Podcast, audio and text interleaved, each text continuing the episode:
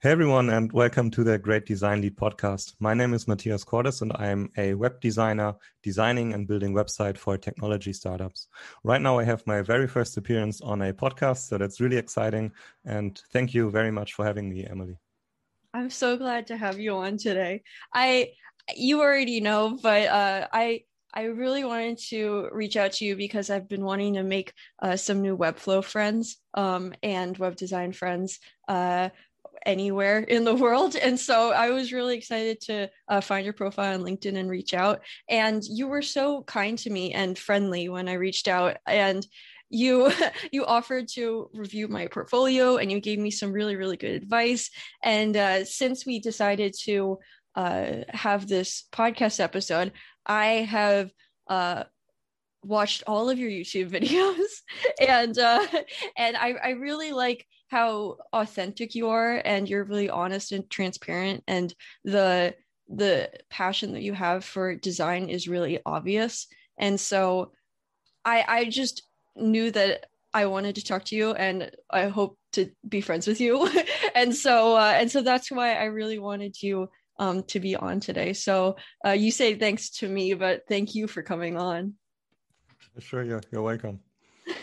So i I, as I was learning a bit about you, um, when you talk about deciding which career people should follow, you talk about how people should look at their childhood and should look at the things that they feel naturally passionate about and that can be a kind of it a sustainable career that they'll actually enjoy being a part of.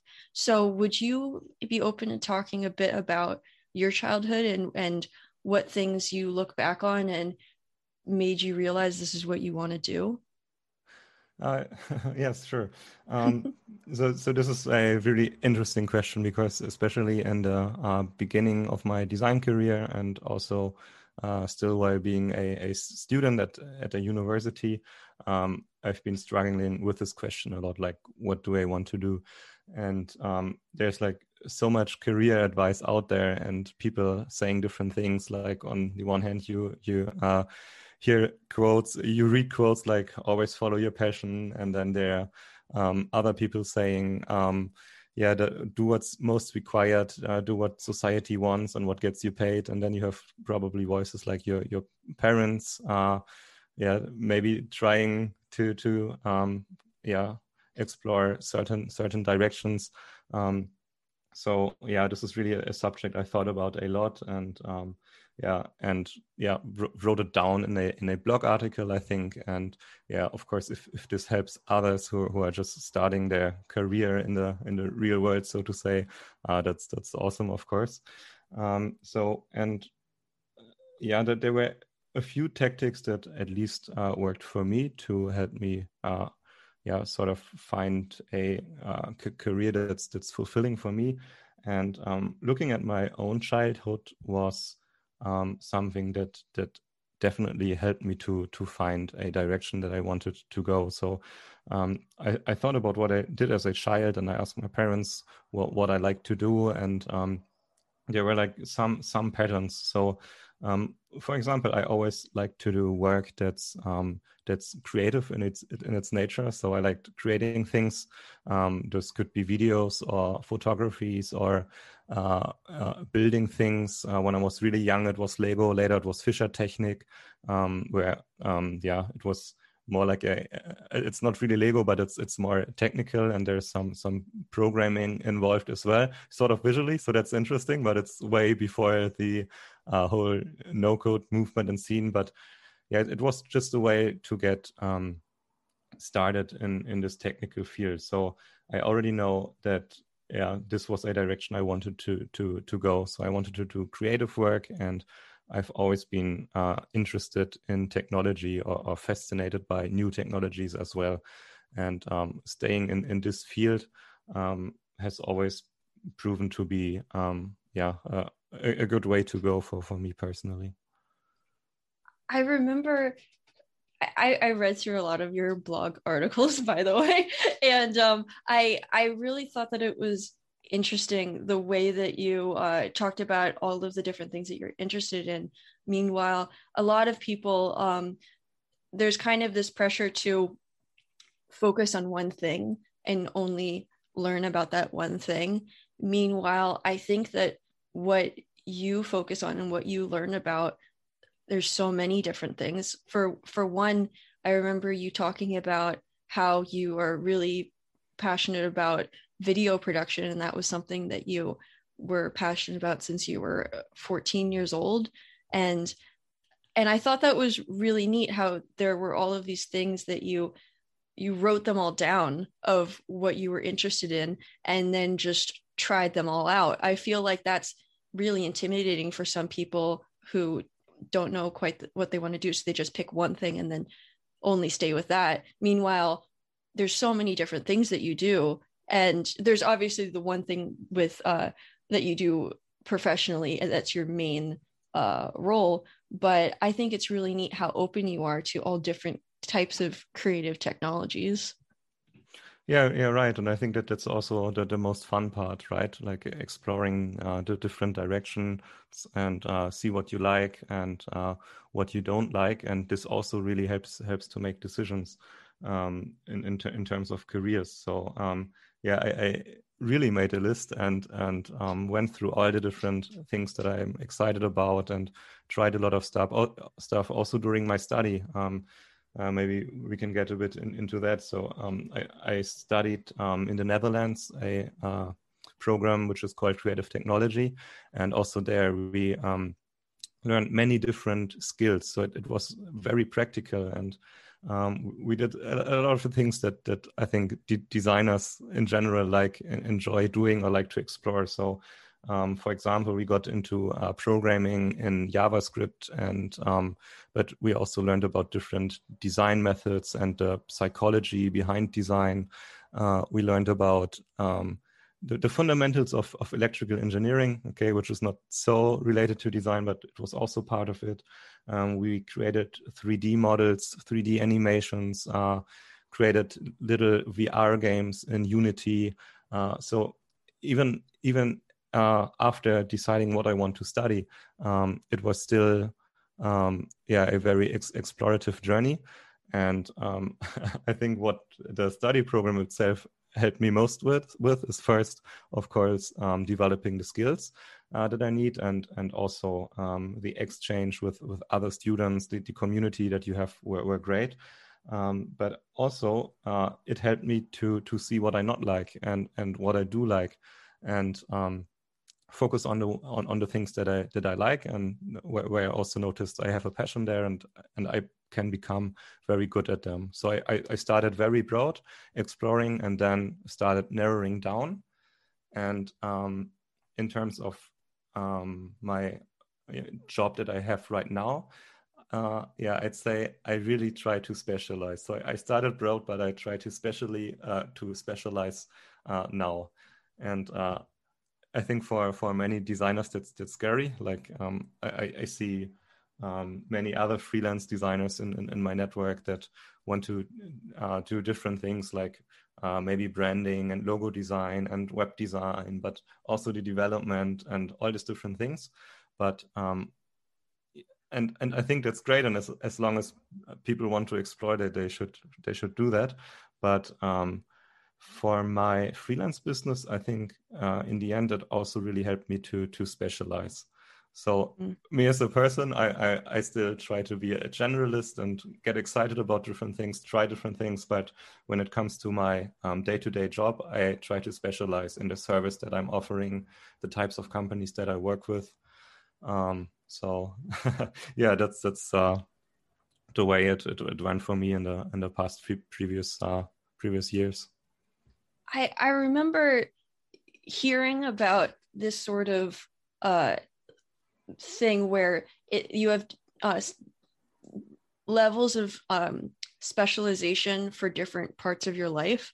So I remember hearing that you had a philosophy professor that was really uh, influential to you that said to you that companies want people who and let me know if i'm getting this wrong uh, that companies want people who are specialized or experts, uh, but really when you're young and you're starting out it's important to collect experiences and try new things and travel and understand the world better and so mm. w- one thing that i saw that you did um, and i think it was bef- between high school uh, and college um, where in college you learned about all of these different things and you tried all of these different things out and you tried to absorb as much information as possible you also uh, went on a, a major trip um, that uh, I thought was really, really interesting. Um, so, do you want to talk a little bit about that and how that that influenced you ending up picking a specialization and and uh, moving forward with your career?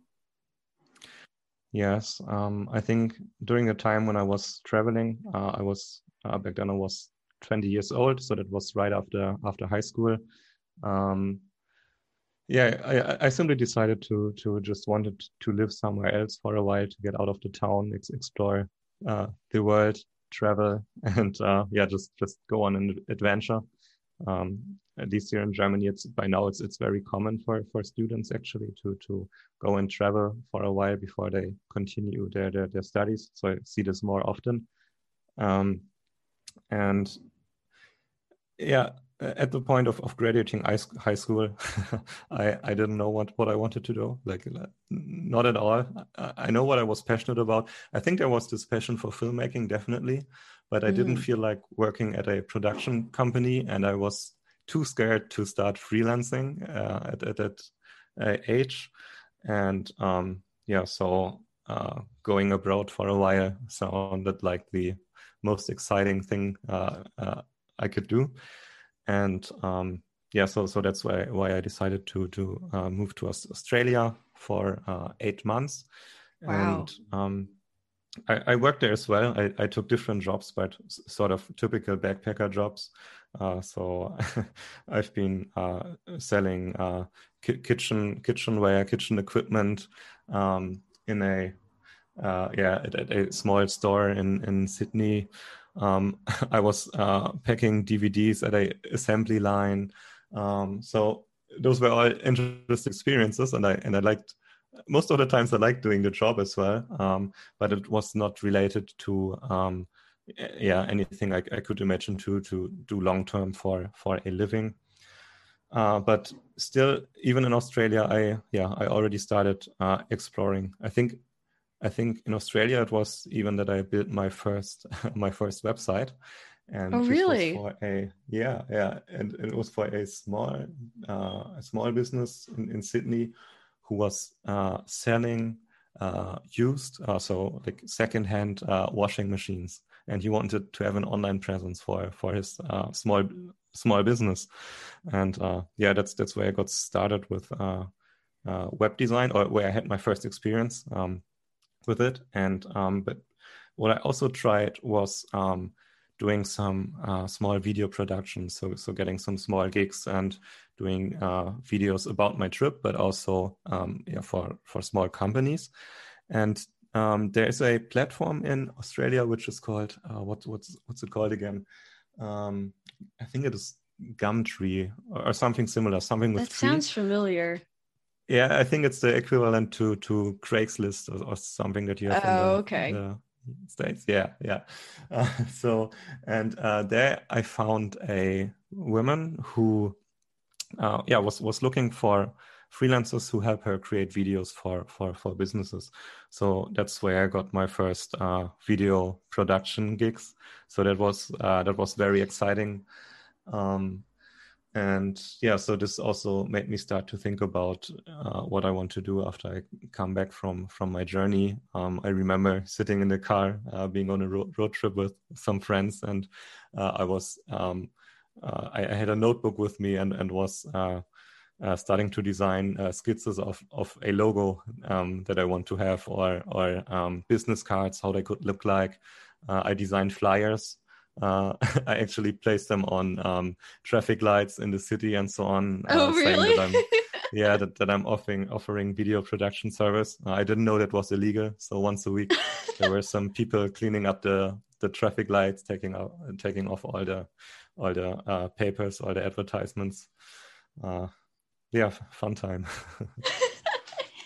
Yeah, I, I don't know if that's illegal in Philadelphia, but I definitely see it all the time of like people putting up their their band stickers and all that kind of stuff. But that that that really tells me a lot about about you and and uh, how absolutely authentic your passion in in making things and uh, uh, designing things is and so I, I think that that's really really neat. So you you came back to germany uh, I, am guessing that you came back directly to germany from australia and uh, were prepping for college. Um, when was the the time that you decided that you wanted to go to the university of twente? And i hope i'm saying that right. Yeah yeah that's that's correct. Uh, uh, yeah so i came back in I think it was April, March. So I still had the summer in in Germany. Uh, I've been working as a barkeeper. Um, still not very sure about yeah, what what I wanted to to next. So uh, I thought um, studying would be a, a, good direction for me, but I didn't know what. So uh, I kept working as as a bartender for a while, and um, then in the late summer, I remember uh, discussing with my mom uh, different options and uh, me telling her that I thought about doing another year of work and travel. but uh, in the end, I decided against that. And um, I applied to uh, different uh, universities in, in Germany. Uh, first, I wanted to study uh, media design and media production. So, mm. something in, in, in this direction and um, but I also thought maybe it could be interesting to study something more technical. Uh, so I also applied at the University of Twente in uh, the Netherlands. Uh, I looked at all the different studies that they are offering, and most of them were very technical, like uh, uh, programs like computer science, uh, mechanical engineering, so many engineering studies. And since I know that I've been also very interested in, in art and in design. I, wasn't quite sure if, if the university would be a, a, great fit. So I looked through all the different study programs that they were offering, and there was one which was called Creative Technology, and that one was uh, yeah the one where I thought, okay, if one of those study programs would uh, fit me, um, it would be that one because um, uh, the way it was presented is what that it was like very explorative that you learn about different technologies but that it also covers to some uh, part um, design and um, um, business aspects. Uh, so so i applied there. And then it was late summer.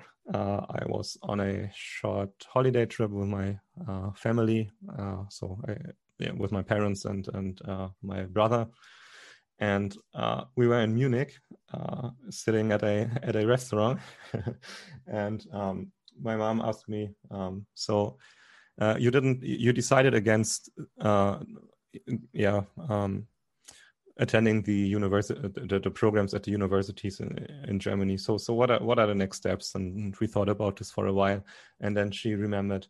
Uh, what about your application at the University of Twente? Did, did you did you follow that up? and I and I was like, oh shit, I, I completely forget about that one. Uh, I don't know what's what's going on about the application process if they accepted me or not. And I think back then when I was applying, I used a different uh, email address that I that I usually use for uh, for all my applications.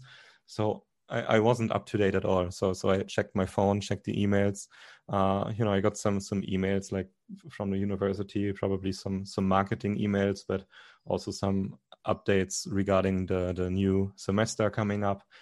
And I looked through this, and I thought, uh, yeah, that I got approved to the study program, uh, creative wow. creative technology, and um, yeah, so uh, I looked at this email and took a look when when the study program starts, which was um, uh, I think it was September, first of September, and um, yeah, we were on this trip like um, in the end of uh, uh, of August. Yeah, so I had like one week.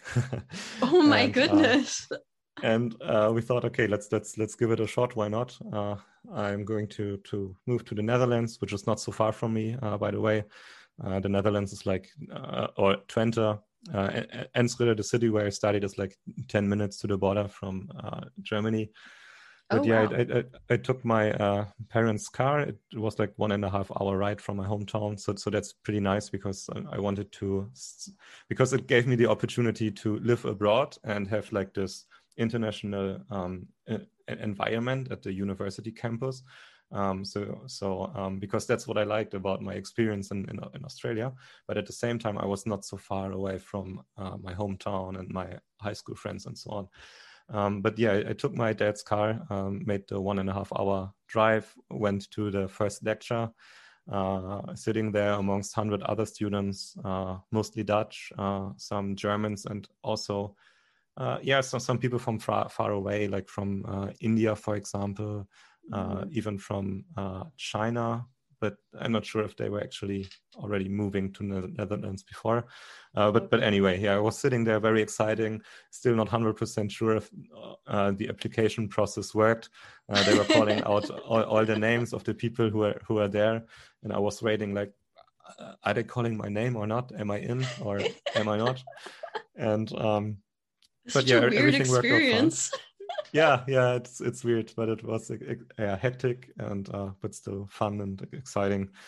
And um, yeah, so so the first few days of of uh, university, um, I, I, was still taking the car back and forth. So I had uh, uni from like nine in the morning till six p.m. And after the day was over, I, and and they started the first day, right? So full day. Uh, so the, the schedule was full, and we had different classes learning different things about. Um, uh, yeah, yeah, some some basics and, and, and mathematics, and so that, that days were busy. And in the evening, I still had to, um, yeah, find a place to live. So I was uh, applying at, at different um, uh, apartments to to join like a, uh, oh, I'm missing the English word now, like a house or an apartment that you that you share with with other students, oh, like a, a shared like a dorm. Yeah, yeah, like a student dorm, dorm exactly. Yeah. Um, that yeah this it, yeah it took me only a few days. I was i was lucky. And then i moved into a house with 10 no 12 other students. And um, yeah that's how my university life began in uh, in twente. Does your mom i feel feel like my mom would do this as a joke but does your mom ever talk to you saying i wonder what it'd be like if i didn't remind you about that application? Did she ever say that to you No, actually, she didn't say that yet. But uh, yeah, I, I, could imagine her to to do this. Maybe she will one day. Uh, there there are different scenarios where where she did. uh. So you uh, you were in your first year of school, and so in the U.S. school for university is about four years. Were you in a four year program?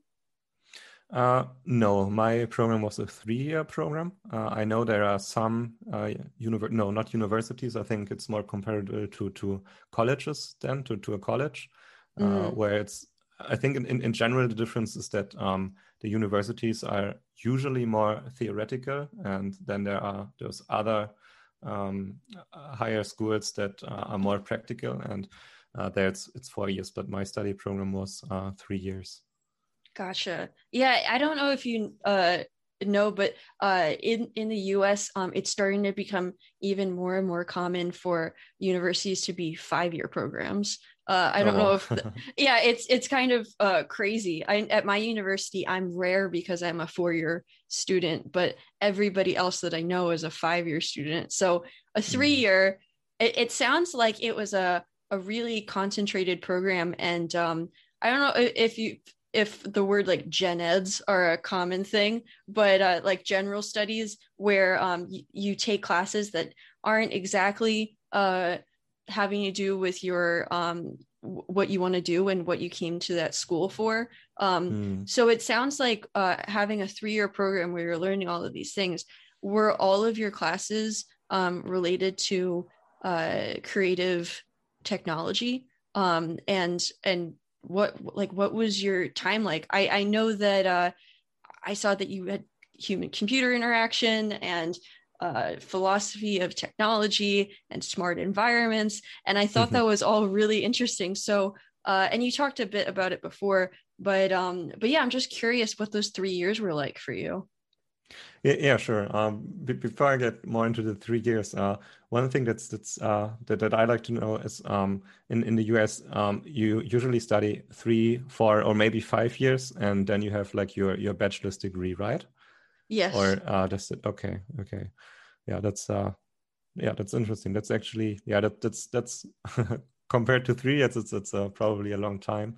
Um, but yeah. yeah, the three years in the, the, the, three years in the, in the Netherlands they were very very packed, and uh, sometimes it takes students um, also like half a year longer to complete the studies. But I think it's it's doable in three years. Uh, I think in, in the Netherlands um, it generally it's generally also six semesters, so three years. But uh, I think in Germany it's more common to take more time for your studies. So if you finish after four or five years, that's that's not that's not that big of a deal. And in mm. the Netherlands, they I think they more focus on trying to get you to your bachelor's in three years. And uh, what's also interesting is that uh, there's um, there are some master programs that are, um, yeah actually only one year. So you have like, and sometimes I think you have like half a year internship, and then you do your master thesis. So it's it's possible to get wow. a master degree in one year. Uh, that's that's interesting, but I I decided against it. Um, okay, yeah, during the three-year study, um, yeah, you, you asked me if everything was related to uh, creative to creative technology, so uh, to design and, and tech, and and I'd say uh, most of the courses that uh, I attended were. Um, I mean, it's still a very broad field, um, but there is a thing which is called a minor, where you have half a year uh, within your three-year program, where you can study something else, something completely unrelated to what you're studying right now. And um, this minor is one semester, so half a year. And I decided to use this uh, half year also to ex- explore different fields. Um, so the first half, I decided to study um, the philosophy of science and, and technology. And this mm-hmm. was not a course of my actual bachelor program, creative technology, but um, um, yeah, it was it was a philosophy class, and it was not just creative technology uh, students, but students with different backgrounds. So some students studied um, uh, what was it called? Uh, yeah, public administration or chemical science or uh, computer science. So that was really exciting to to work with, uh, to collaborate also on projects with uh, students from from different backgrounds, and um, yeah, so so that was really interesting. Like we, we covered most of the uh, basics of philosophy, but also had uh, always tried to relate different concepts to um, yeah latest technology. So um, we yeah learned and discussed subjects like um, artificial intelligence, uh, of course. So that that was a big one. Um, yeah, and and uh, but yeah, this philosophy of science and technology was just one half of my minor. So, and uh, I think the other part is also interesting to mention because for the other half, I decided to do an internship, and uh, mm. the hmm. internship that I was doing was at a uh, well, uh, you could say production company, but um, the person uh, I was working with um, was actually a yeah, you, you could say yeah, it's it's he was more of a of a freelance filmmaker, like a, a digital nomad uh, travel filmmaker. Uh, his, his, name is Brandon Li. Um, if you like travel films, you should look at look him up on, on YouTube. Absolutely, so great job there. Um, if, and sometimes you, he works with yeah. Oh, if you give me uh, his information, uh, we can add it to the description if people want to look at his stuff. Uh, so that'll be there hopefully. But yeah, continue. Okay, okay, perfect. So yeah, I was working with Brandon, and he sometimes works uh, with a. He has his own producer, and um, he's he's hiring uh, actors sometimes for for projects, and um, yeah, I don't know uh, if this is uh, interesting to mention. Um, I mean, we have time, right? So, so absolutely. okay, so uh, I'll start a bit earlier. So um, I, yeah, as, as you know, I've, I've been always been interesting in video production, and I still was when studying creative technology. And um, uh, I, have still, uh, um, yeah, being in this in this world between tech and uh, filmmaking, and uh, not being able to decide um, what I want to focus on, really. And um, yeah, the videos that I saw from from uh, Brandon on YouTube really inspired me, and and uh, there was yeah one day where he published a new video. Uh, I think it was uh, the video was called Hong Kong Strong, and uh, I watched this video and I, I, I showed it to my housemates. And uh, that day I, was sitting on a on a couch that we had outside, and and I, I thought like, oh, okay, this is amazing. So I, I want to become a filmmaker. oh, so that, what that's was what I the thought. video about? And uh, and what, uh, what was it again? Uh, the the video was about uh, Hong Kong, about the Chinese New oh. Year's in Hong Kong, and um, yeah, it was an eight minute video, and yeah, it just blew my mind. Like the way um, Brandon was was operating his his camera by using gimbals and creating transitions and um, telling a story completely in a visual way without using words. And yeah, I yeah, I just got inspired by this type of art, and and I thought, wow, that, that's that's what I want to learn. That's what that's what I want to do. And um, then I saw that that uh, Brandon was uh, giving a meetup in in England, and I was in the middle of my uh, writing my bachelor thesis, and uh, I, I, saw this news on, on on on Instagram, and I thought about spontaneously buying a, a ticket, fly to England uh, from Germany, uh, from the Netherlands, to to attend this meetup in in the end, I don't know why, but I decided against it. Um, saw a couple of months later that he was uh, giving another meetup in uh, in in Spain, and I decided to um, book tickets to fly to Spain with my brother, have a holiday oh, wow. there, and and meet him. And uh, yeah, a few days before, he, he said like the meetup is going to be uh, canceled because there are not many people that wanted to eat, attend that event in Seville. Oh, no. But yeah, yeah. But uh, fortunately, he still asked me if, if, if I wanted to meet up to to grab a coffee or something, and so we so we met up. Um, I was very excited. For me, he was like a, a rock star in, in filmmaking. and uh, I met him and his, his, his girlfriend, uh, Kobe, and we had some ice cream and talked about uh, filmmaking. And then he, he told me that he was um, starting a film school and uh, yeah wants to produce some some videos uh, not only for YouTube but also for this film school he's building. And uh, if I and my my brother and I would be interested in interested in volunteering for a few days, so uh, we went to visit a few uh, nice spots in, in in the city where, where we were staying, and I was yeah filming behind the scenes. So Brandon was actually uh, making uh, travel videos, and I was behind the scenes filming him how he creates those uh, how, how he shoots those videos and um, yeah so this was really exciting a, fun time for me where i learned a lot and um, at the end of the trip i think the day before i was leaving uh, i don't know why but i was a bit afraid i think to ask him we were sitting somewhere outside uh, having a beer and and i i, told him um, uh, Brandon, you know, for for my university program, I have to do a three months um, internship. I don't know if it's possible uh, if uh, to do it at your company, your business, uh, because it wasn't that related to to technology. Uh, but I, I, stated that there's this opportunity, and if he would be interested in in working with me, so that I support him, um, filming him, um, doing some editing for his videos.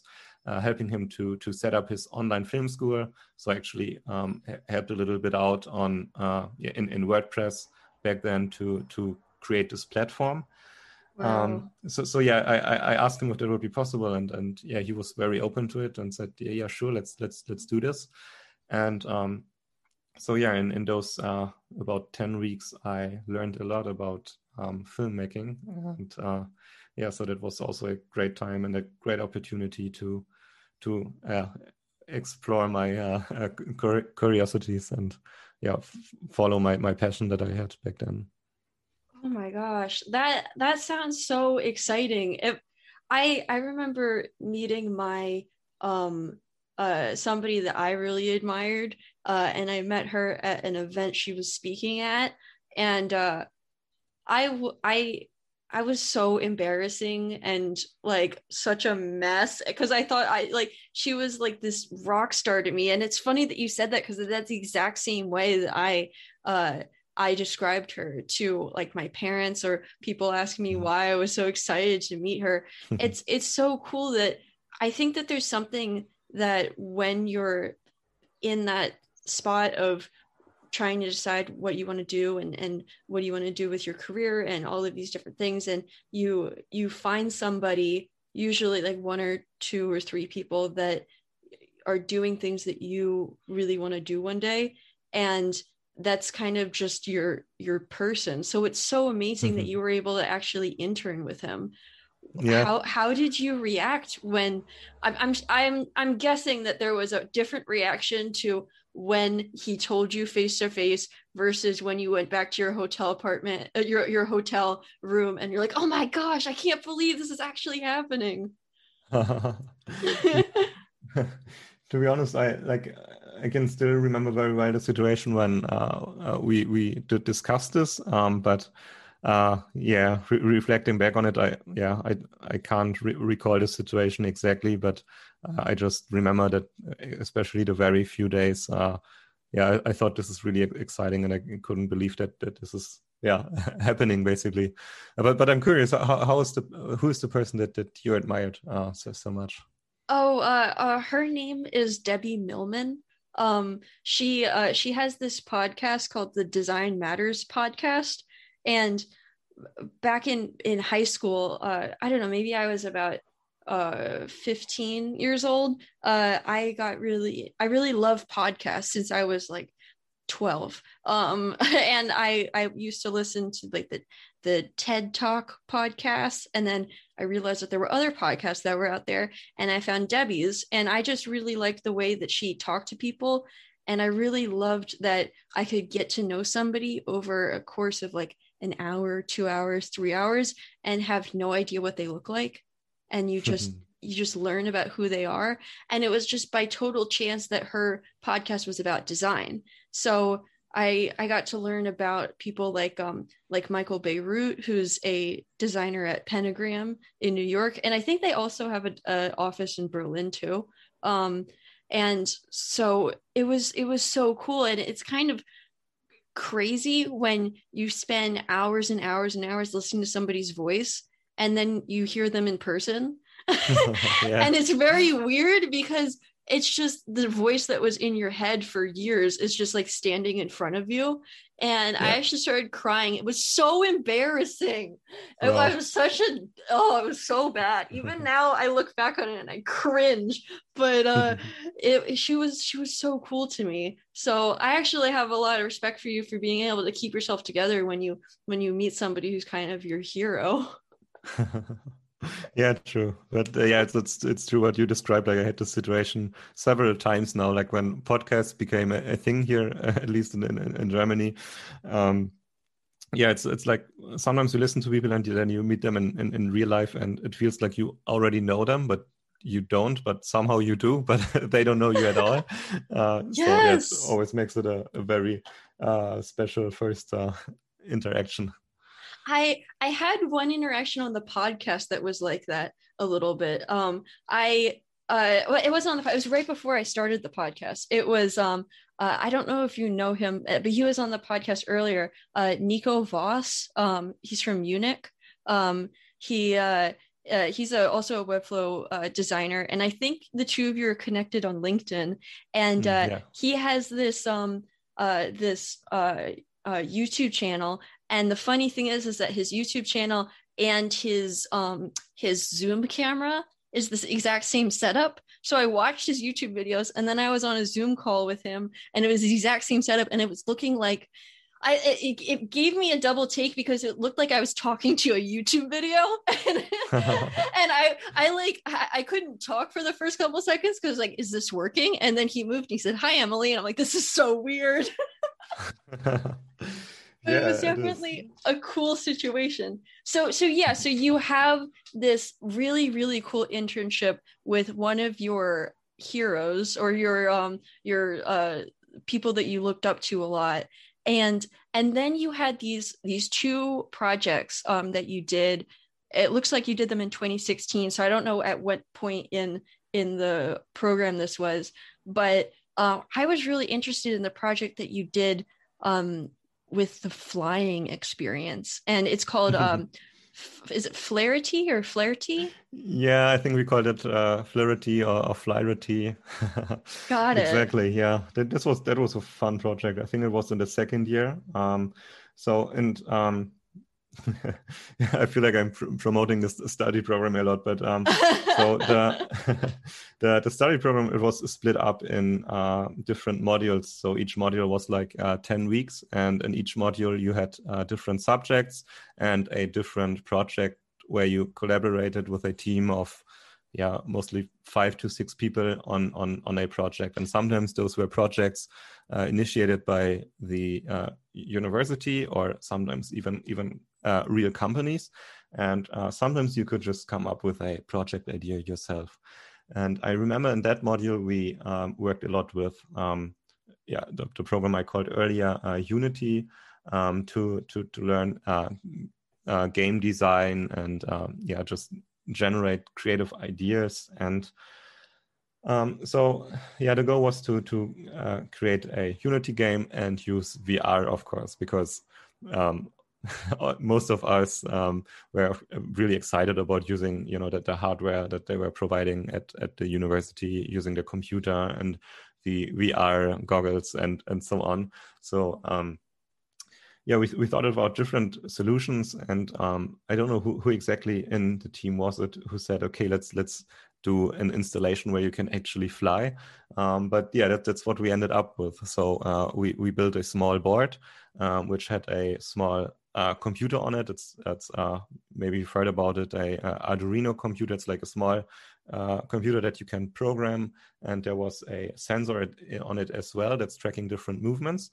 And uh, so when you were lying on the board and moving the board in different direction, um, the small computer was sending signals to the Unity application, and um, so by yeah moving your body, you could um, uh, move in a virtual world that has been uh, generated in Unity.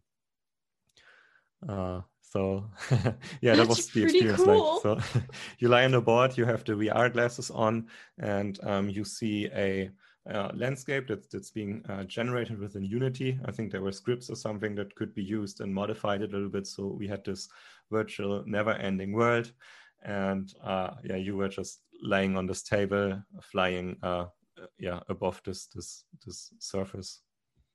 And and if somebody's listening to this, you absolutely just have to go check it like how, how does somebody find this project? Because I, I remember seeing uh i don't know i don't know if one of your friends or somebody that was testing it the way that they were laying on the um the board and they had the goggles on and they had their hands up uh, around their head and it was it looked so cool. So that that sounds like a, a really complicated project. And and that was on a, a team of people? Yeah it was a team of five or six people and uh, you, you, know everybody in, in the team had different backgrounds and different things that they were interested in. So some of them really liked uh, physical uh, computing. Uh, so they set up the arduino and uh, got into the uh, yeah um, parts that were more related to electrical engineering.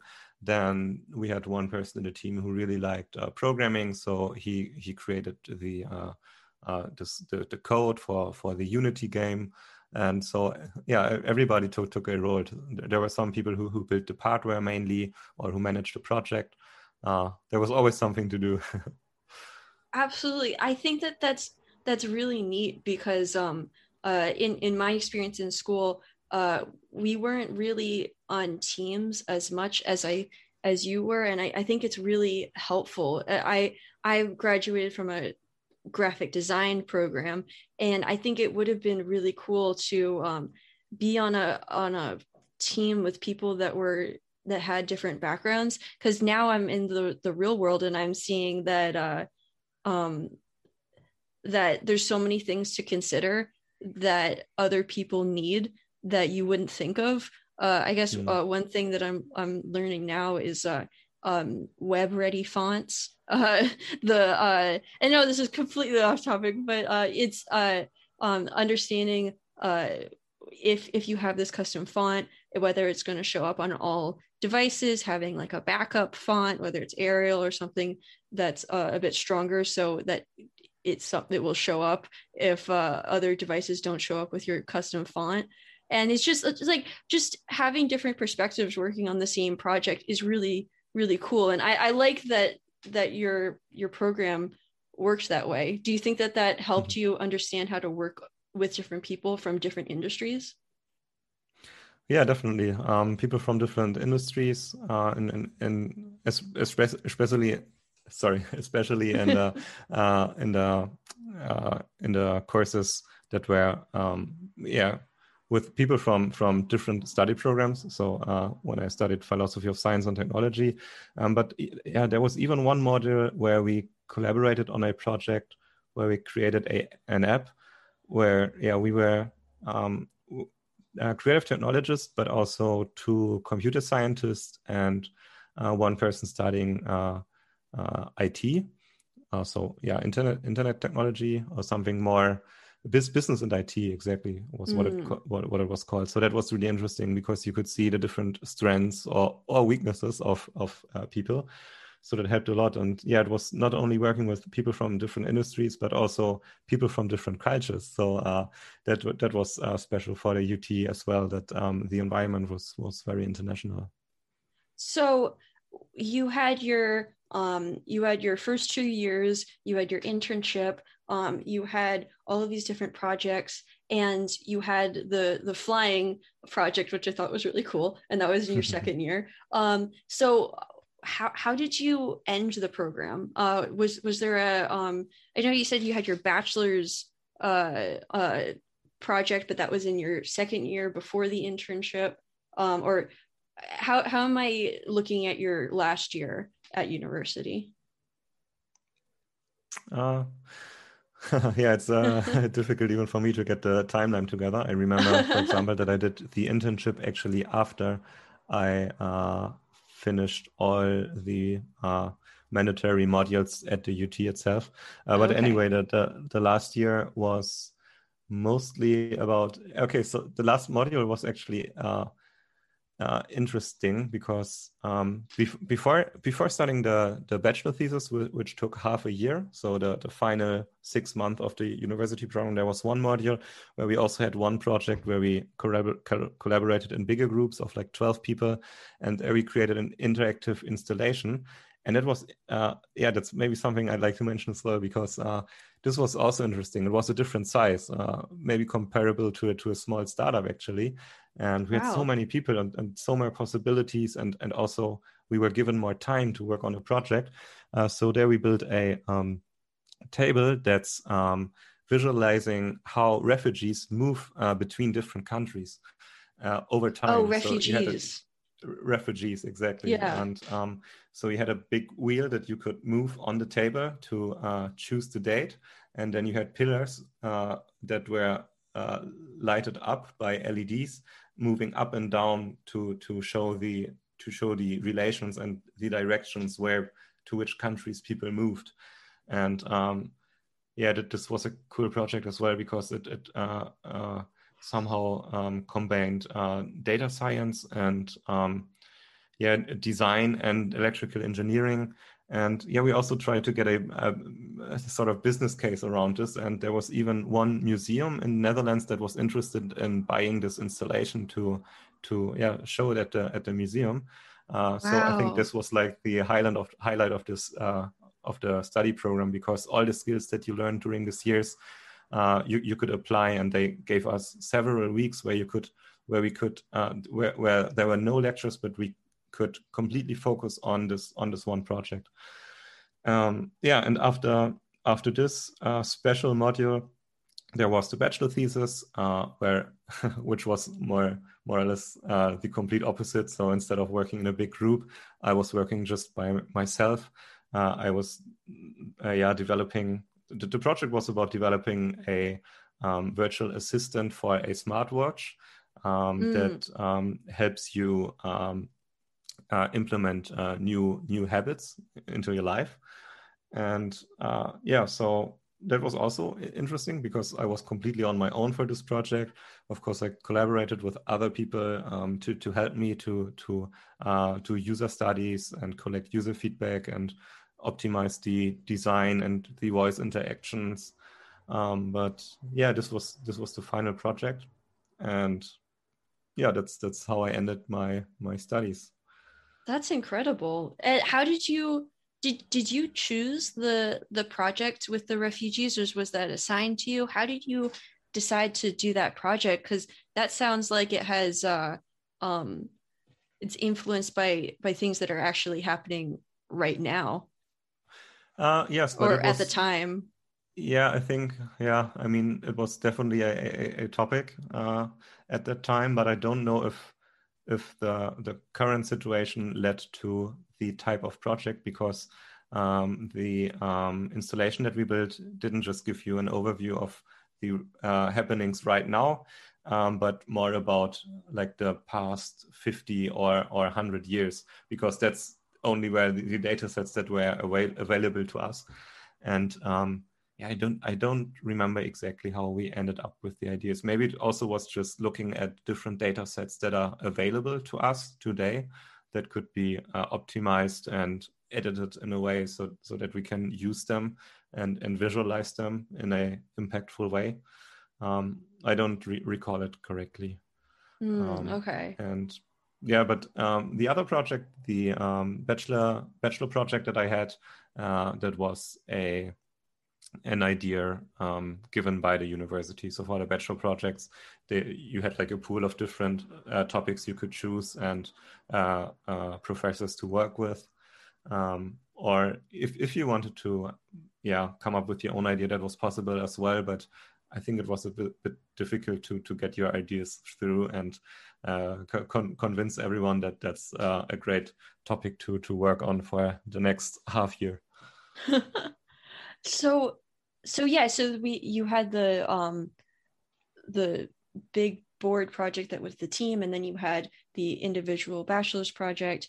And and so then after you graduate um you you have the big celebration uh and then you you then from what i understand you graduated from the program and then immediately started in web design uh, freelancing from your uh, family home and so i i want to hear a little bit about that so you go from these these large um, uh, kind of just like engineering teams in which uh, you have the design uh, perspective and uh, you have the watch assistant, um, but you've always been interested in web design since the project in your first project in Australia. So I wanted to hear about how you started freelancing, but I know that you also have you also had a design agency for a period of time. So you can just walk through me a little bit, uh, walk through that a little bit. okay, yeah, that's an that's an interesting tr- transition. Like uh, going from being the student to actually start working. Mm-hmm. Uh, yeah, I think in the second year of the student program, it was that I um, also, I think during one project work that we did together, I met uh, uh, Robin, which was a uh, study colleague and, and, and, friend of mine. And we were studying together for exams and, and on projects. And um, pretty soon we realized that we had like common interests and not that he was so much interested in in design but he had a passion for for marketing and and was also very much into sales back then and uh, especially digital marketing and we learned about facebook ads and and seo and everything you can do in this field um, and uh, yeah by having expertise in these areas uh, help companies and um, and he was I think he was the person who in, encouraged me to actually uh, start freelancing or, or let's say to to start a business. Like I, I always had this idea in my man, mind, but I was still, I think, a little bit too too afraid. Like, what if it fails or, some, or something was was a, a, mindset that I had. I uh, totally uh, so relate he... to that. yeah, yeah, it's it's it's common, I think, and um, but yeah, he, he was um, yeah, he, he he really pushed me. Um, and yeah when we were both realizing that that uh yeah that, that, we have this this common interest and that we liked working together anyway um, we, we thought about um, starting an agency to, together so i was already doing some uh, video production and um, but yeah we decided just to to found a company and uh, take on some first projects, see what kind of projects we like, what kind of projects uh, we don't like. But yeah, first get started, and then after that, figure out what exactly uh, the services that we want to offer. And so we started uh, both working uh, in the second and third year of university um, in the evenings and on weekends and one, whenever there was time. And uh, yeah, and then it was when I got back into web design. So there was this one project in Australia, but then I didn't do any web related work at all. Um, mm. Only in the university when they asked us to, in the first module, like, please uh, build your website. We are going to show you how it works. This is HTML, this is CSS. Oh, yeah, and also there's WordPress that you could uh, help you save some time and everything mm. everyone was figuring things out some wanted to develop the website on your own some others wanted to use wordpress i think webflow was around back then but not that popular there yeah. were some tools from adobe which were out there but didn't work that well and in the end i, I ended up uh, just completely building my portfolio website from from scratch using ruby on rails for for the backend and some uh, html and css and um, yeah, so this was important because um, what the teachers told us were um, this study program, creative technology, is, is, pretty new, and companies need to see, they need to understand what what you can do, like what your skills are, and what type of works you did. So please take this seriously and uh, build your portfolio website and show all the work that you do in, in different modules. Mm. Uh, so so I had some background experiences. Uh, I used Codecademy to to learn HTML and CSS. Oh, and wow. I think, think yeah, and uh, I think we had like six weeks of summer holidays, or no, maybe four weeks, and I spent most of them just just learning the fundamentals of front end development. Um, yeah, so which turned out to be uh, a great skill for um, starting the agency and building the first websites for for clients. Um, yeah, so that's how how we got started with the agency. And at one point, when I graduated, I shifted from like uh, a mini job doing this this on the side while being a university student uh, to to full time, mm-hmm. and uh, this was this was huge. So uh, when I think about yeah yeah because it was such, uh, you, you you suddenly had so much more time to uh, work on your to to improve your skills to to work on projects it was it was so so different and uh, i know there are people freelancing and probably are at the edge of okay should i quit my job and start freelancing full time when is the right moment and I, I, know this is scary because as soon as you're full time you need to make enough money to pay the bills and so on and this could be scary in the beginning um, so this was a yeah a, a big step but um, it, it it turned out well I had this moment recently, actually. um, not recently, maybe like like five months ago or something like that. Um, when I was able to quit my job and do web design and development full time. Uh, I I was doing something that was completely not related to what I wanted to do. I was actually a maid, and I was um, a, a, a, nanny, and I was um, doing people's laundry and taking care of their kids and cleaning their kitchen and vacuuming the floors and and all that kind of stuff and uh, i i just had like i felt like there wasn't enough hours in a day to do everything and and i i wasn't passionate about making people's beds.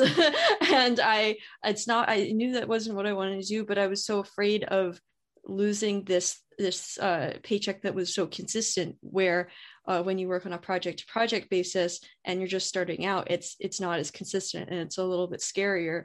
But the the day that i quit um it was it was like the greatest gift i could have ever given myself i couldn't have bought anything that was better i couldn't have maybe i could have gotten a trip that would that would have been cool but uh but there's no gift that I could have given myself that was better than quitting and mm-hmm. and doing the job that I wanted to do. So when you said that, I I really related to what you were saying, and I'm sure a lot of other people would too. Yeah. So you you started freelancing and you were working with your friend Robin and and what's what's Robin's last name? Uh, it's Fabianek, Robin Fabianek. Oh, okay. And and so you were working together and and some some point between graduating and uh, having your agency, you moved to Hamburg, correct? And that's where you you live now. Yes. Yeah. Oh, okay. Um, yeah, that was right after after graduating. I, I decided to move to Hamburg, and you're probably gonna wonder why uh, I made this decision because uh, it's oftentimes a, a, big decision. I think uh, choosing where you want to live, mm-hmm. and um, I chose to live in Hamburg because um, similar reasons why I chose Twente also for uh, as a university. Like one one of the reasons was uh, it was not too far from home uh, because family friends are still important to me, or and always will be, and.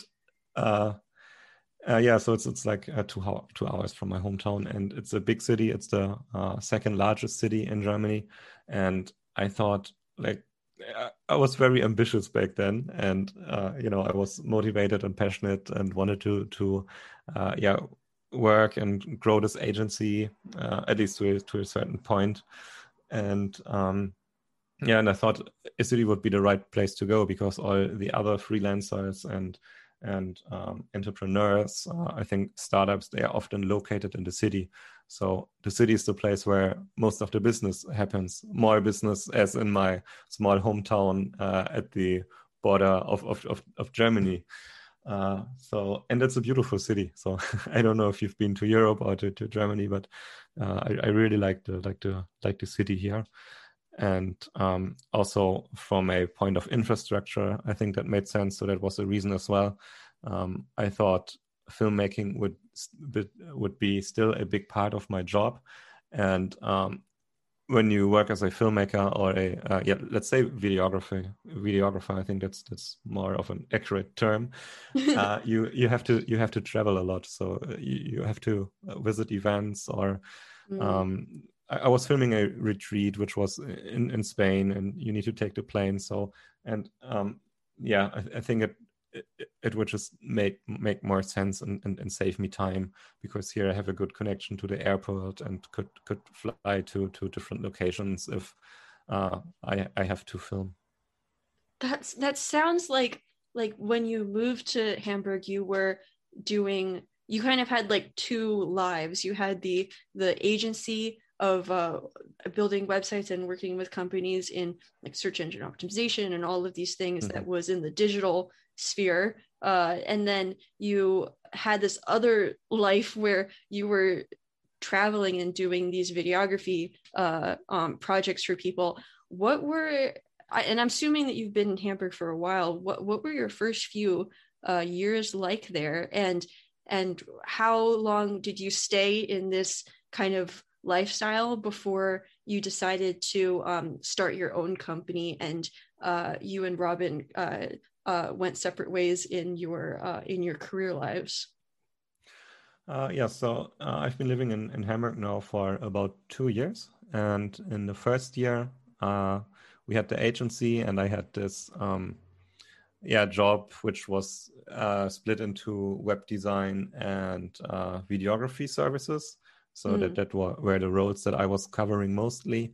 Um, Robin was more into sales and digital marketing, so he did all the search engine optimizations and ads and also was, was consulting clients. Um, and yeah, the moment we split up was about after a year. So I think the agency, we had it in total for, for two years.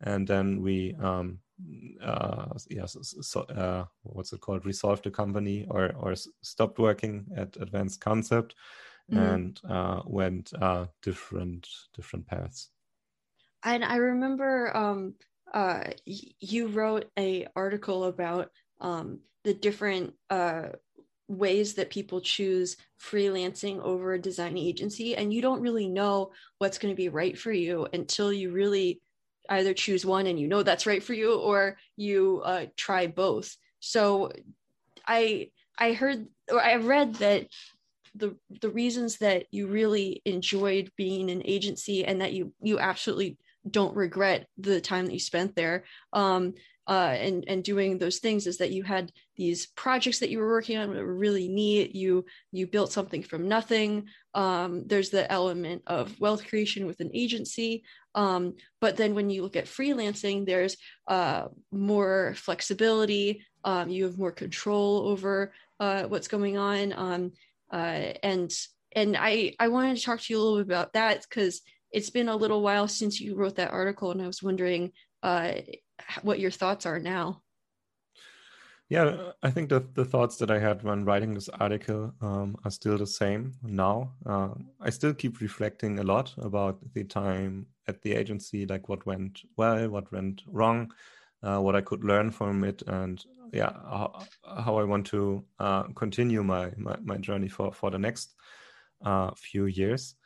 And um, yeah, I think you pointed them out out very well. So um, uh, I mean, sure, some advantages of of growing an agency is are that uh, you're not on your you're not completely on your own, right? You you have a team, maybe you have a co-founder, maybe you have uh, em- employees, and you work together on a project. You see each other in the office every day. Uh, you you have a culture, and um, and you have different skills that you bring to the to the company, and and you can do amazing work.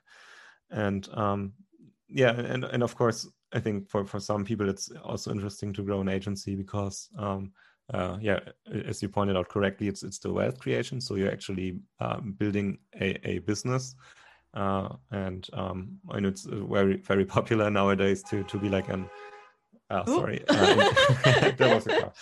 Yeah, to, to be like an, an, an, entrepreneur or to, to, to, to start your company. Um, people that there are many people that, that like this uh, idea um, i believe but on the on the other hand um, when you're a, a freelancer um, you yeah you, you don't have uh, you still have responsibility of course for the for yourself and for the projects that you are doing and um, but yeah it's it's something different than the type of responsibility that you have when running a company and having employees and and make sure that that they get paid. At least that's that's what I uh, imagine.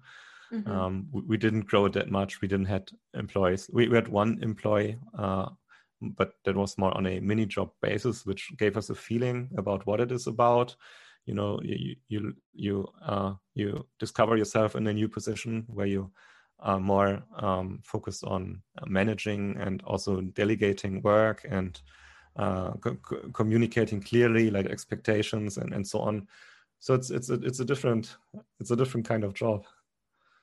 I one thing that i really really love about your youtube videos other than the very impressive video quality that that is very obvious that you are into video production but w- one other thing that i really love about your youtube channel is that you talk a lot about um, when you are running your own company and when uh, you're freelancing how you manage your time and how you um, structure your day.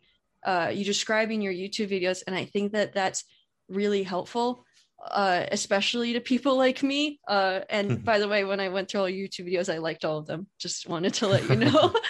um, Thank you. But but um, uh, I I and and we'll we'll link the YouTube video in the description if you wanted to check it out uh, after the podcast. Um, but uh, you you talk about um uh really blocking out your time uh for different things.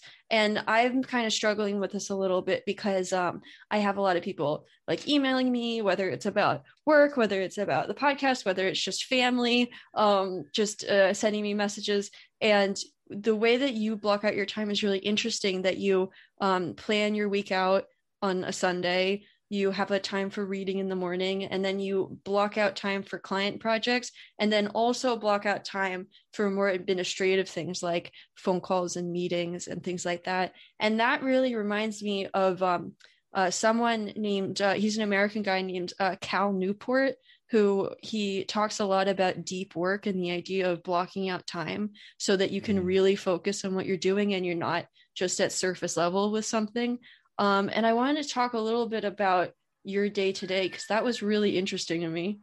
Sounds like there's a kid playing in the background. Yeah. Uh, Outside. let me close the window for a second. It's, it's very unusually warm here in Hamburg for the summer. Uh, so now this should be be- should be better. Uh, no so worries. so yeah, pro- productivity and um, planning your days. It's uh, yeah, it's it's a, a subject I could geek out about. Uh, I, yeah, I, I really uh, yeah, I, I, really try to think about this a lot. Like, how can I be productive, uh, use my time more effectively, at least when it comes to to work, uh, like like in the hours when I when I'm actually working, because otherwise, uh, yeah, it's it's not a nice and sustainable way to run your life by always trying to be productive and get the most out of every minute. But of course, in a business uh, perspective, uh, it it matters. Uh, yeah, I, I, I, actually read the book that, that you mentioned. Uh, what was it called? Uh, Deep Work. Oh, you um, read his book? Yeah, yeah. Oh, I probably really? got some inspiration from from there as well. Uh, there, there are a few books that I like on this on this subject. So uh, Deep Work, but also uh, uh, one that's called uh, Essentialism. I don't remember the author, and another book called um, The One Thing. Uh, I think those are the books that helped me most, and uh, also watching several, many, many YouTube videos. Um, yeah, I think I'm not that strict anymore uh, on this. Like I still schedule my days and, and block times, but um, if my schedule doesn't work that well, sometimes I, am not mad at myself or yeah, you know. Um, mm. For for example, I, I, I usually say that I start my workday at 9 a.m. in in the morning, uh, but sometimes I I stay up long and then I just sleep longer and start the day later, and that's that's completely fine for me because I prioritize sleep more, and actually, um, yeah, I really like the benefit of not always having to use a alarm and just starting the day in, in a calm way, uh, getting my yeah shit together and. Uh, yeah, yeah, yeah. Sorry for this expression, but sometimes I wake up and there are like so many thoughts in my head, and uh, yeah things you things you contemplate about and uh, just having a calm morning maybe i usually start with with meditation uh, yeah helps me to to have a smoother start uh, in the day uh, i also don't have calls usually in, in the mornings like I, I, try to have calls with potential clients or with my clients in the afternoon i know mm-hmm. always that, that that's not always possible but having your your calendar calendar sort of yeah free for the first day um, that that yeah really helps to to have a uh, at least for me personally a, a more uh, enjoyable work day and also some hours in the morning where you can be more productive and actually do do creative work without being distracted in terms of emails i try to um, which doesn't work yet uh, or it's it it worked for a while, but it stopped working now. Like I think I'm really addictive to email. uh, but I, yeah, you're not alone. My, yeah, yeah, it's that's a common thing about social media and, and email and so on. But uh, like in, in a perfect world, I, I wouldn't check my mails more than twice a day. Uh, and yeah so so that that's what i try to to, to stay productive um, nothing fancy nothing special or secret here no secrets um, i use to-do lists um, to plan out the week um, mm-hmm. use notion to manage my business I love uh, Notion. I wanted to talk. I commented on your YouTube channel about Notion, and you replied to me. Yeah, yeah, I saw the comment. And, and, by the way, thanks again for your, for your feedback on my YouTube channel. Sure. I started it a while ago, and those were like my first time speaking in front of a camera, which felt very weird to me.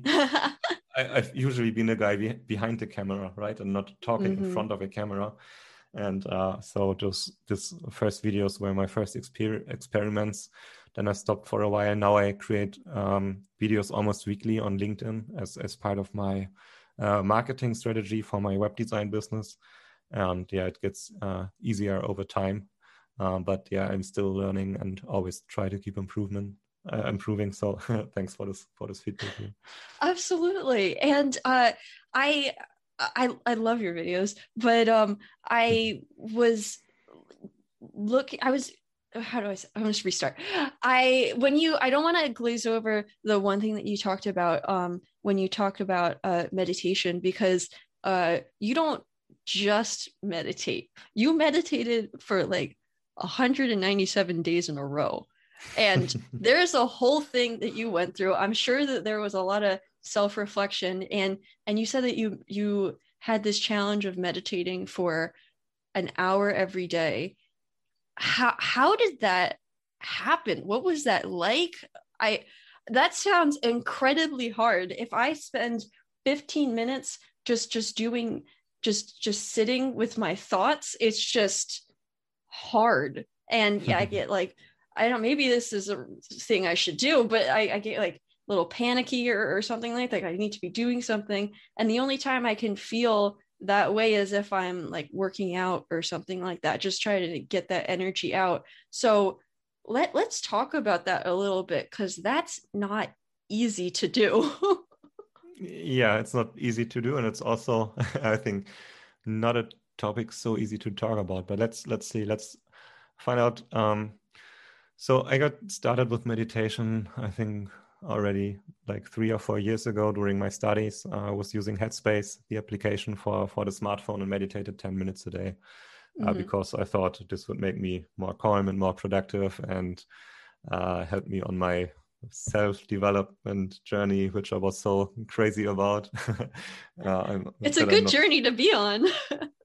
yeah, I don't know. Uh, yeah, I think in general it is, but I think sometimes it's it's getting like like too much. Like people mm. get too too obsessed about it, and mm. um, but yeah, this was how I got started uh, with with meditation, and uh, then at one point, I started following an interesting person on uh, Twitter uh, who, who's called Naval, Naval Ravikant. He had a quite popular, viral going uh, tweet storm on, on Twitter about um, wealth creation and uh, happiness. Mm. And uh, yeah, and I, I, followed him on Twitter for a while, and then one day he was at the uh, Joe Rogan Experience. Uh, uh, really? On, uh, this this big po- podcast uh, you have in in the states, and yeah, so uh, super inspiring person and and a great episode. I would highly recommend. I can highly recommend watching. Um, yeah, the, the subject he covers. I mean, it's yeah, it's about meditation. It's about philosophy. It's about wealth, happiness. Um, very interesting and, and difficult uh, subjects, I'd say. And at one point, he said, like, uh, I recommend 60 days of meditation, one hour a day. Uh, so I thought, okay, that's that's an interesting challenge. I'm going to try this. And I saw other people on Twitter doing this as well and documenting every day, like how uh, their experience was like uh, meditating. And I think most of them back then, and even I didn't know what meditation really is about, and that it's not really about having an experience, but yeah, still you were documenting and, and reflecting about how, how it's going, how, how, how it feels, like if it's challenging or not.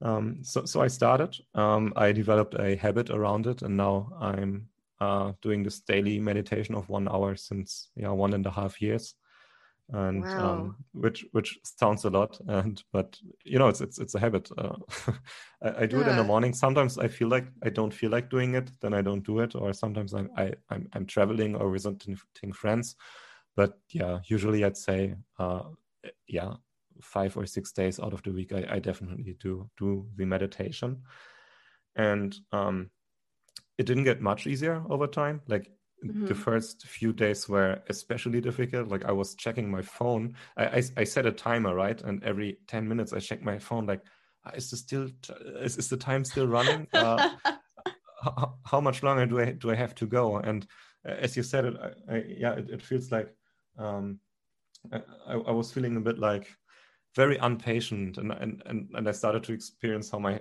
hands were moving and, and, and my toes and my feet.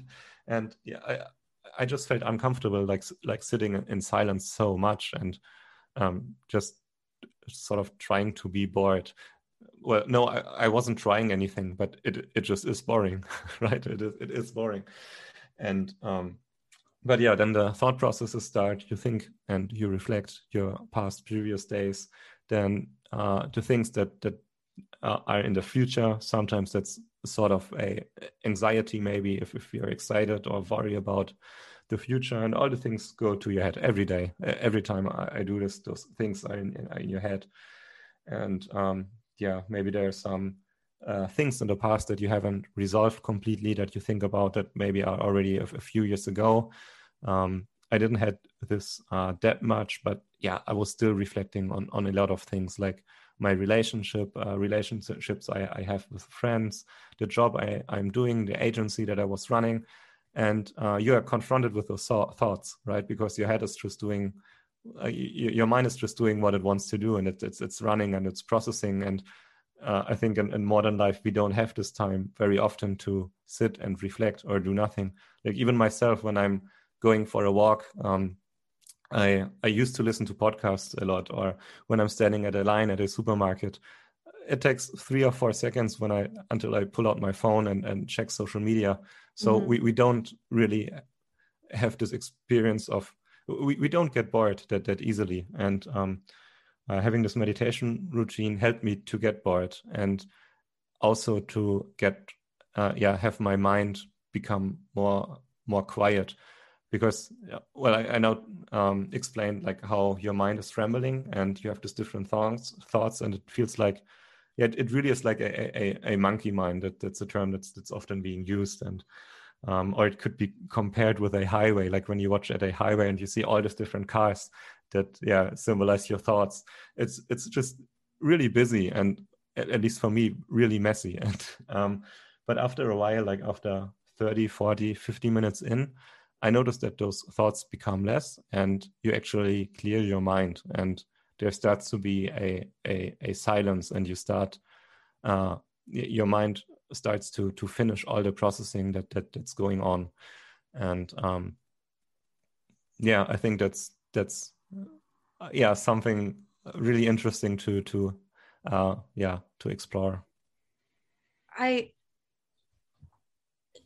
there's a part of me that wants to do this that there's a part of me that's scared of like what i'm gonna think of. Is that a weird thing to say? I i since you've been through this um can you tell the difference between before you started between now in kind of just like the way that you process things? Or are you more reflective on on how you treat your friends and family? Or hmm. I or or wh- what kind of projects you want to work on um, and and really focusing on um, yeah like w- what kind of projects you want to work on for your job. I'm just mm. curious uh, mm-hmm. if you notices changes in yourself.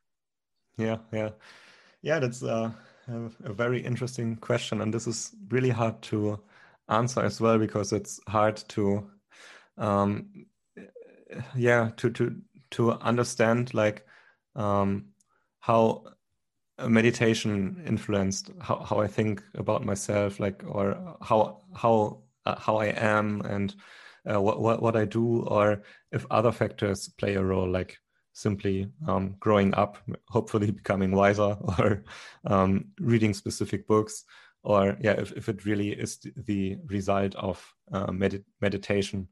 Uh, so I can't really say it for sure, but I think there are definitely certain things that uh, yeah are, the result of my daily meditation. So um, there are even some uh, aspects about how your how your life can change by meditation that are uh, proven very well in a scientifically in a scientific way. So it's it's true that you um, can become less stressed and more calm or that um, meditation even helps to um, yeah uh, strengthen strengthen your immune system. But i think that's that's not the these are not the most uh, important results. I think they are very individual for every person. Like like as you said depending on the, the the things that your mind maybe is resolving which are sometimes uncomfortable but in general often very revealing because mm. you you sort of can uh, yeah, it's it's like a, a, box that you're checking, and the thing is out of your mind, basically. Like it's it's it's gone. It's not there anymore because you've contemplated so much about it.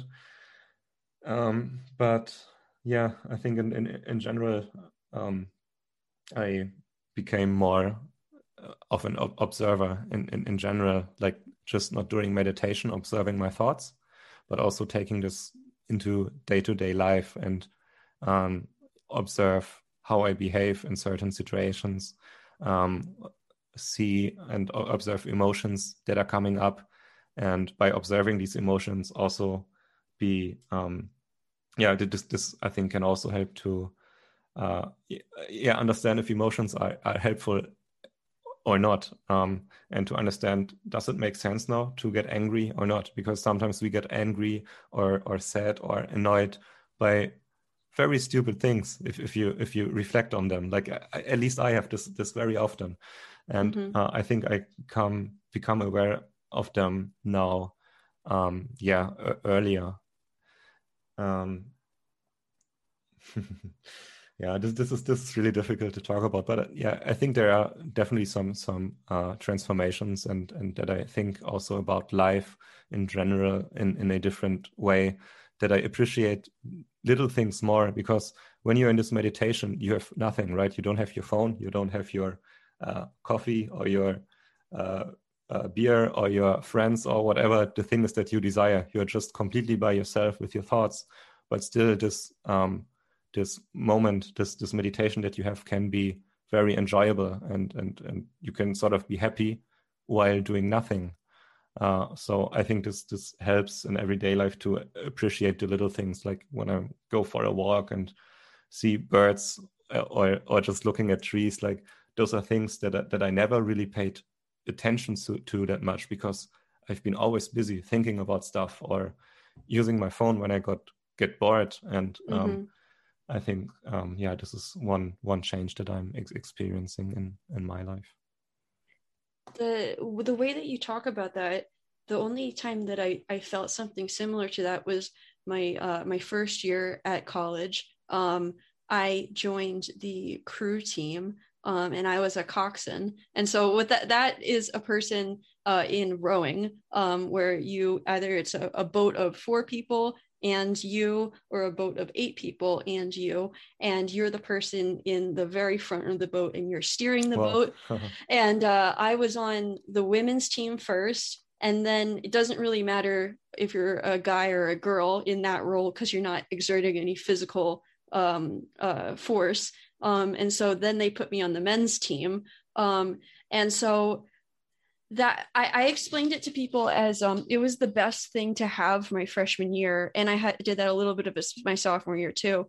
Um, that I, it was a moment where I wasn't focusing on anything else but that. Um, uh, people's safety was in my hands because I had to make sure that we didn't run the boat into a bridge or hit other boats. Um, I had to make sure that we got off the dock correctly. We got uh, we we docked back at the boathouse correctly, and I I absolutely loved it. And then when I um, I did a six month internship in New York right before uh, uh, COVID started, um, and so I had that real experience of what it was like there, and um, I I was I was on screens all day every day uh, I, I was on my computer and then um, I was uh, sometimes I would read just to just not look at a screen. I would be on my phone when I got home.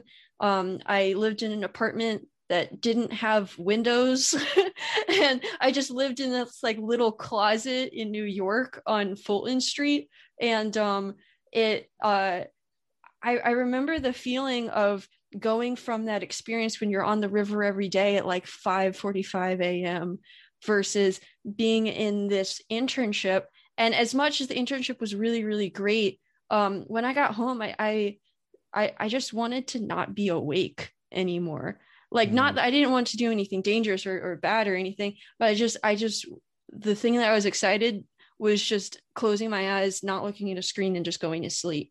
And that's that's not what I want to do with my life. Um, and so the idea of of of um, uh, really going on this path of um, having more control over your schedule, being able to block times out and doing things, um, having that time to have these conversations with people and really connect with people and not look at screens and things like that.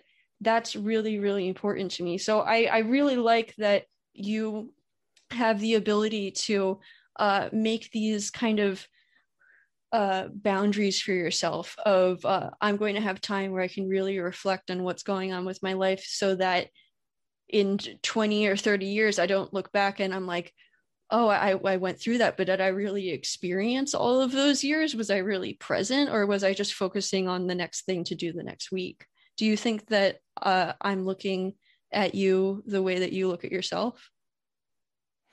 Yeah yeah i think you you, you got this this really right. And um yeah the, the, the meditation i mean I, I, do it in the morning like like the first thing without because there is not anything that that can distract.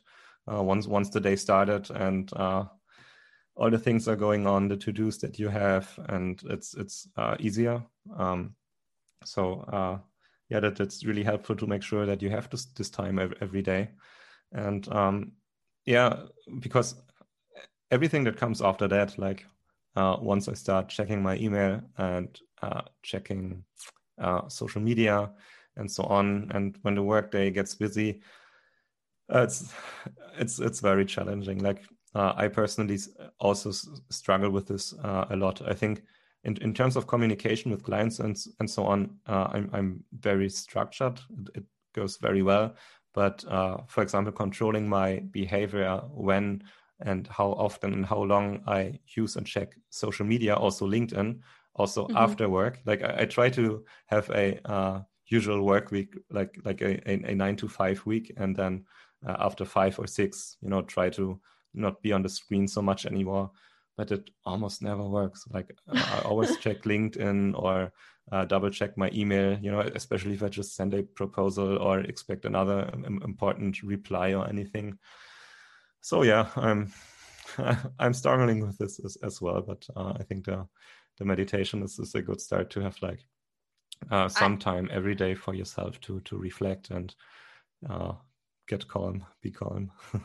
I think it comes from the same part of your brain that uh, opens the fridge multiple times just to see if anything new is in there. When you very you well know you're the only person in the house and you didn't buy anything.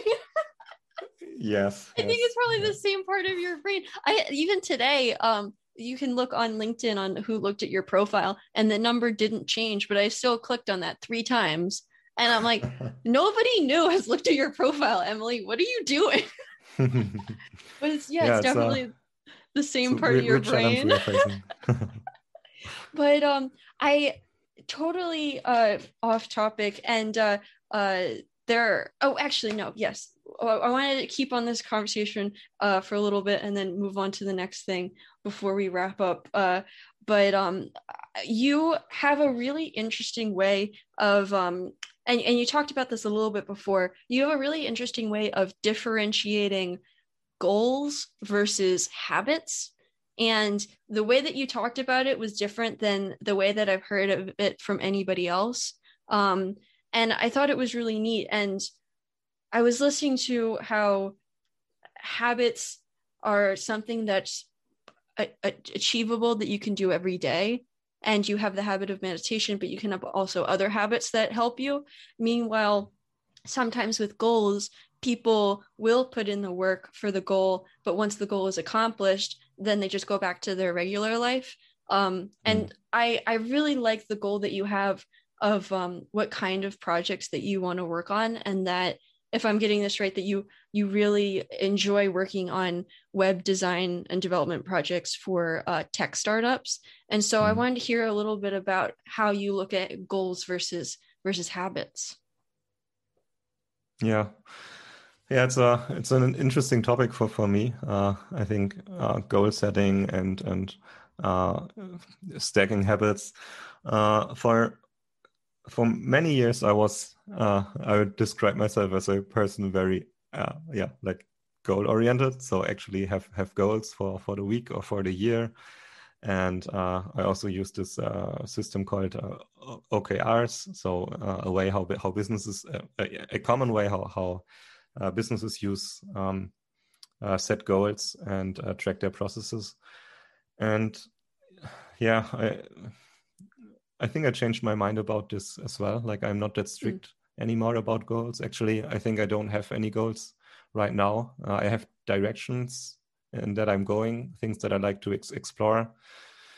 But uh, I don't have something like, okay, until the end of this year, you want uh, that and this, like this in revenue or um, so many LinkedIn followers or anything like, or also in my personal life, like that I say, might tell myself, uh, like I'm very skinny, so for me it would be uh, instead of I think for many people losing weight when they go on a diet, for me would be the challenge to actually gain weight.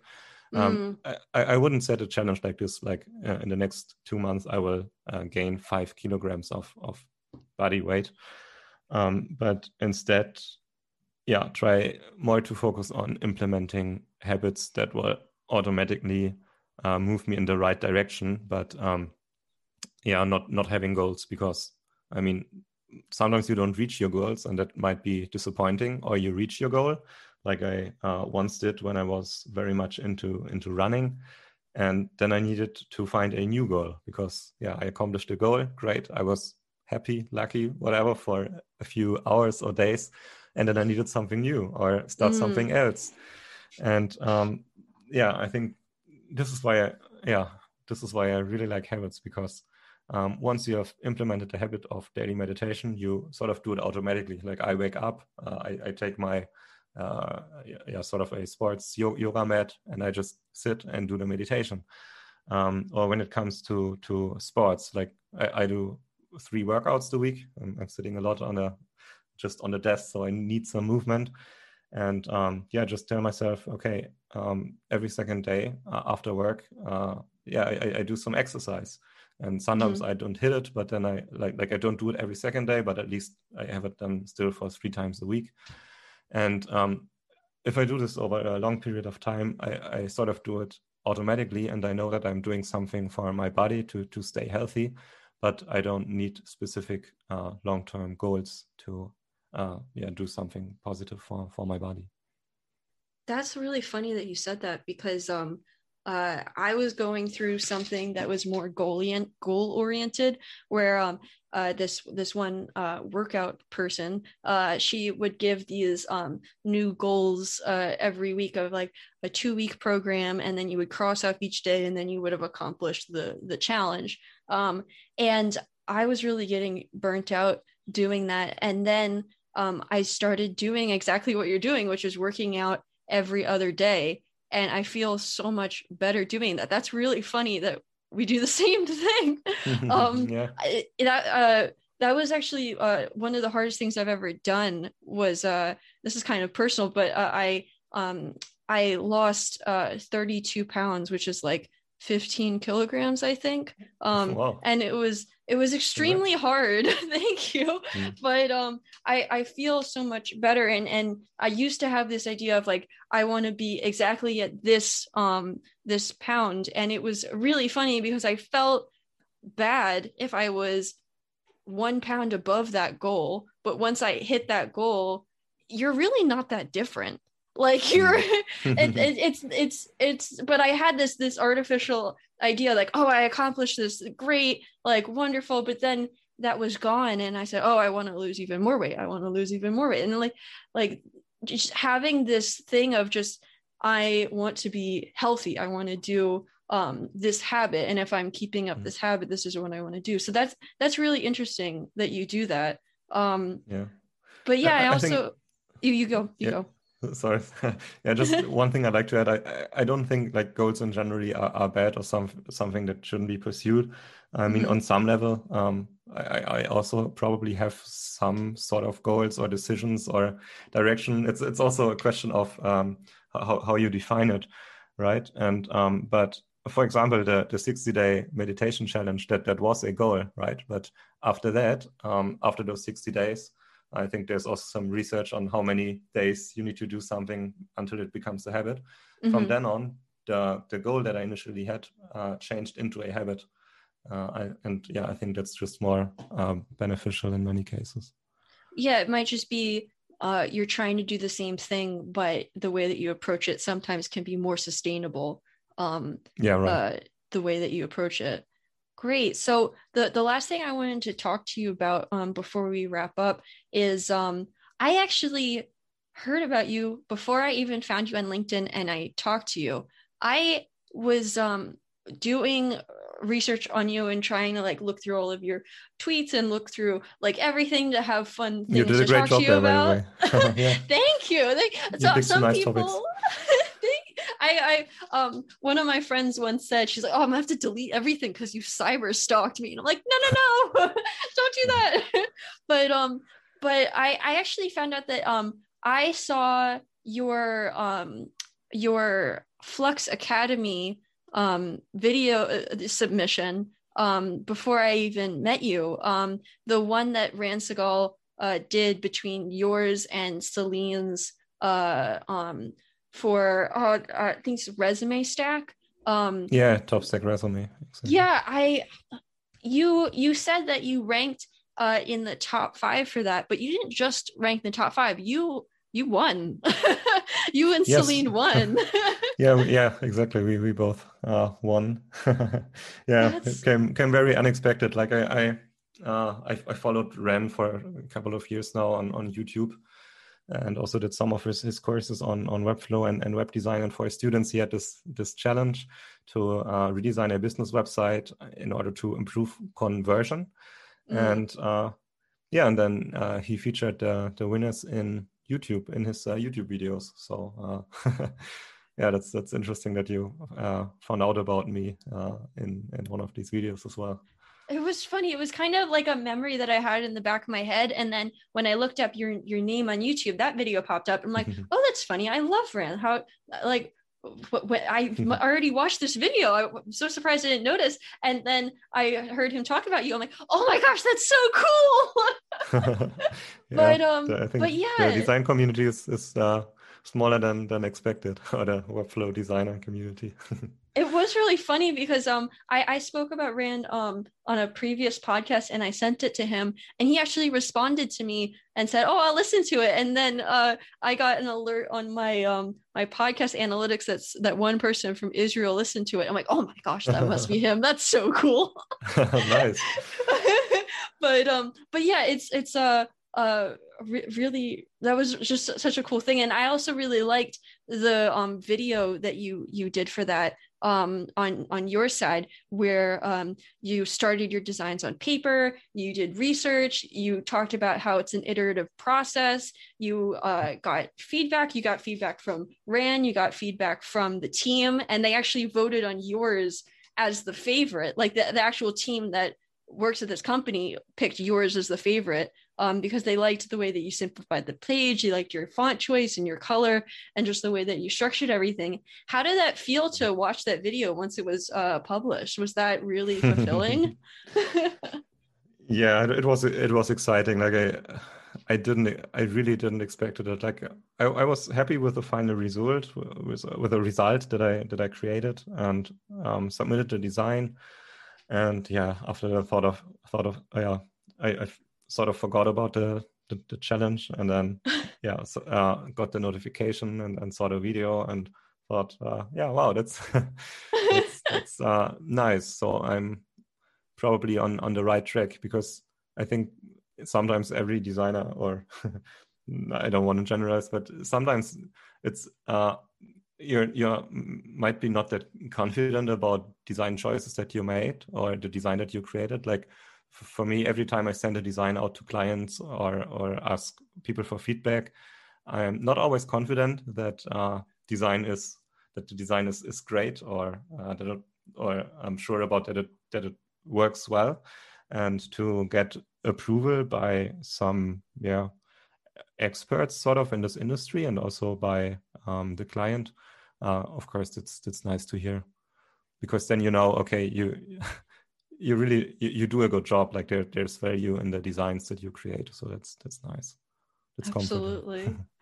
Oh it was, it was so neat to watch that. Um and and i also i it, it, i see that you made a shift in your youtube videos um uh in showing people really like the process behind uh, what you do and and that speed up process of of uh, how you build a site. I think that's such a good idea for for putting that out there and really showing um, it's not you don't just like have a, a, template in your mind that you use for like every project that you actually have a uh, a process of why you did things. And it's really cool for designers but also really cool for i'm assuming clients to really understand your thought process and be able to learn a little bit about you before uh, committing to that first email um, so that they feel more confident reaching out to you which i think is a really good idea.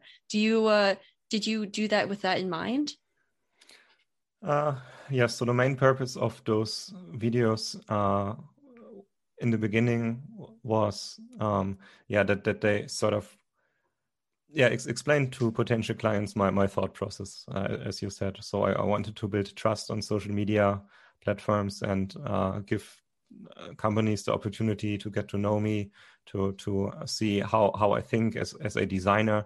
In the beginning I didn't have many portfolio projects but this still helped me to yeah show uh, show uh, how I work and, and what my, my my skills or my expertise are, and uh, yeah, and but but it was by by by accident more or less. Like I I just wanted to be more active on LinkedIn, but I didn't know what what I should share, what I should post, what I should talk about, and I tried different concepts, and uh, I noticed that creating web design videos or showing how I create designs came very natural or or easy to me. I mean, it's a lot of effort these types of videos because you not only have to create content uh, like create a video, but you also have to create the design before you do the video. So uh, it's it, it, takes a lot of time to to create those or more than expected. But um, yeah, um, clients seem to to like the type of videos and uh, I noticed over time that also other designers find those videos to be very valuable. Um, the the problem on LinkedIn as a platform is that it's more difficult to to consume content, mm. uh, video content, because after three or four weeks, it, it just disappears from from people timelines, mm. and it's it's hard to find those videos. And so I decided to publish them on YouTube as well. I'm so glad you did. but it's much easier to find them and it's really it's really neat because you can just click play all and then you can go through all of them. So uh, if, if anybody's listening and they want to do what I did, uh, you can find the link in the description and then just go watch all of his videos. Um, uh, that would be really neat if you want to do that. They're very good. Um, but but yeah, so uh, so I think this is a really nice note to end on um, thank you thank you so much for talking to me about about your life and and about um, all the different ways that you you process your day and and just giving even just me and anybody listening a lot of advice about um uh just overall just like life and happiness and and what you want to do. And and it, it, was really really interesting talking to you and and hearing about you. So so thank you so much for coming on yeah, thanks. It was uh, yeah, it, it was fun. so as, as I mentioned in the beginning, it was my first uh, appearance on a on a podcast, but uh, yeah, it was it was great. Thank you. Yeah, and, and hopefully you'll you'll be on other ones, and maybe if you'd want to come back in a couple years, if this is still going, it might be cool to to chat with you again. Sure, sure. Let's do that. Absolutely. So, uh, so way that the way that we'll close is uh, I'll talk about me, and uh, if if people want to reach out to me uh, and where to find me, I'll I'll talk about me, and then uh, we'll end with you. And if anybody um, uh, thinks that you're really interesting or they want to check out your YouTube or, or anything like that, you can tell them where to find you. Okay. So uh, so I'll start. Um, so my name is Emily Giordano. Um, I am a web designer and uh, Webflow developer uh, from the US. I live in Philadelphia. Um, and uh, if you want to reach out to me, you can reach out to me at uh, Emily, E M I L Y, at greatdesignlead.com, or you can find my uh, my freelancing uh, company website at greatdesignlead.com. Um, and then now we'll go over to Matthias. All right. Uh, yeah, as mentioned earlier, I'm a, I'm a web designer and Webflow developer working with tech startups. And uh, yeah, that's, yeah, I'm thinking if I have some clothing thoughts. Um, yeah, I just wanted to say again, Emily, it was nice to meet you. Happy that, uh, yeah, you reached out and uh, we, we got in contact via LinkedIn. Super exciting to to see other designers and Webflow developers uh, just just starting out on on their journey. Um, I'm always happy to to help out, especially if people are in the beginning. And yeah, it's impressive to see how your your journey is going and how you already created this uh, beautiful websites that you have, your personal website and also your business website and uh, the projects that you did for clients um, right after finishing your studies. So I think you're on a on a great way. And uh, yeah, thanks again for having me on your podcast. Great, and uh, and the the link to your website would be um, how would what would they put into the URL to find it? Yeah, it's uh, matthiascordes.com. I think it's uh, easier if you yeah just uh, find it in the in the comments.